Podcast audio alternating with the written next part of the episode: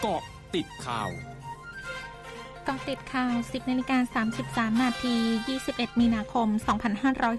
2565 นางสาวรัชดาธนาดิเรก รองโฆษกประจำสำนักนายกรัฐมนตรีเผย นายจุลินลักษณะวิสิทธิ์รองนายกรัฐมนตรี และรัฐมนตรีว่าการกระทรวงพาณิชย์ สั่งการให้กรมส่งเสริมการค้าระหว่างประเทศ ศึกษาพฤติกรรมการบริโภคของผู้บริโภคกลุ่มต่างๆ ในประเทศที่เป็นตลาดส่งออก พื่อนำมาใช้ในการวางแผนการผลิตและส่งออกให้กับผู้ประกอบการของไทย ซึ่งกลุ่มสินค้าขนมเป็นหนึ่งในสินค้าหมวดอาหารที่มีโอกาสเติบโตอย่างมากในหลายประเทศ โดยเฉพาะในจีนและญี่ปุ่นประกอบกับภายใต้สถานการณ์โรคโควิด -19 ที่คนหาสิ่งเพลิดเพลินทำในบ้านแทนการออกไปใช้เวลาในที่สาธารณะ จึงถือเป็นปัจจัยส่งเสริมการส่งออกในภาพรวมด้วย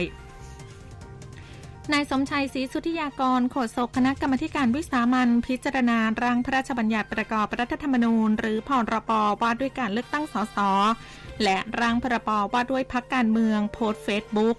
ระบุมีคณะกรรมการวิสามันพิจารณาร่างพรบว่าด้วยการเลือกตั้งสสติดเชื้อโควิด -19 แล้ว 4 คน คาดว่าติดจากคนละที่ไม่ใช่คลัสเตอร์ ประกอบด้วยนายนิกรจำนง นายชินวรบุญเกียรติ นายเกรียงไกรพันดอกไม้ และนายแพทย์เฉลิมชัยเกลืองามพร้อมยืนยันการพิจารณาร่างพรบว่าด้วยการเลือกตั้งสสจะทันตามกำหนด แม้สัปดาห์นี้จะมีการเลื่อนประชุม เพราะสามารถเพิ่มวันประชุมได้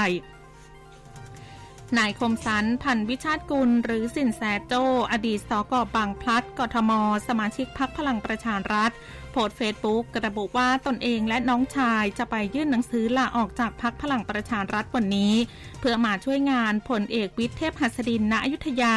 หัวหน้าพักเศรษฐกิจไทย เนื่องจากครอบครัวมีความสนิทสนมรักใคร่กันมานาน ขอบคุณพลเอกประวิตยวงสุวรรณหัวหน้าพักพลังประชารัฐ ที่เมตตาให้โอกาสได้มาทำงานกับพักพลังประชารัฐ และขอบคุณสมาชิกพักพลังประชารัฐทุกคนที่มีความสนิทสนมคุ้นเคยกัน ระบุแม้จะเดินคนละเส้นทางแล้ว แต่เชื่อว่าเรามีอุดมการณ์เดียวกัน คือทำงานเพื่อประเทศชาติ กรมป้องกันและบรรเทาสาธารณภัย กระทรวงมหาดไทยรายงานเกิดวาตภัยในพื้นที่หมู่ที่สองตำบลมะม่วงเตี้ย อำเภอแม่ลานจังหวัดปัตตานี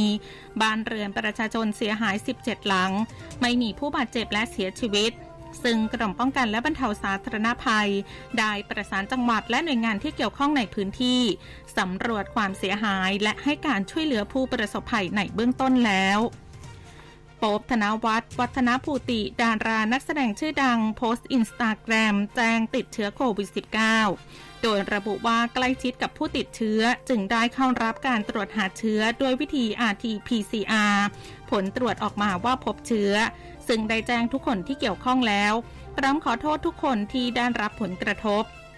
ช่วงนี้ไปก่อติดวิกฤตรัสเซียยูเครนค่ะ เกาะติดวิกฤตรัสเซียยูเครน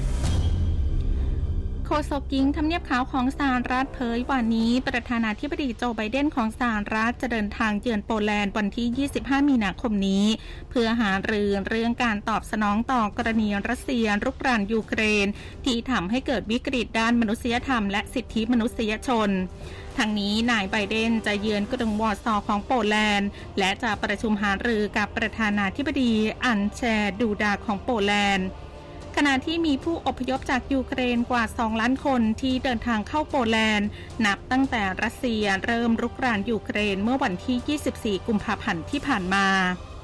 ช่วงนักคืบหน้าข่าวอาเซียนค่ะ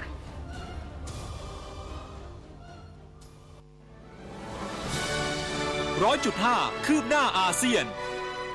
ทางการเมืองเซินเจิ้นของจีนประกาศวันนี้ว่าทางการจะยกเลิกมาตรการล็อกดาวน์ที่ดำเนินมานานหนึ่งสัปดาห์ เนื่องจากการระบาดของโรคโควิด -19 กำลังอยู่ภายใต้การควบคุม แต่ยังคงกฎระเบียบบางส่วนไว้ โดยอนุญาตหน่วยงานราชการและบริษัทต่างๆ กลับมาดำเนินการตามปกติ เช่นเดียวกับรถโดยสารสาธารณะ และรถไฟใต้ดิน ที่จะกลับมาให้บริการวันที่ 21-27 มีนาคมนี้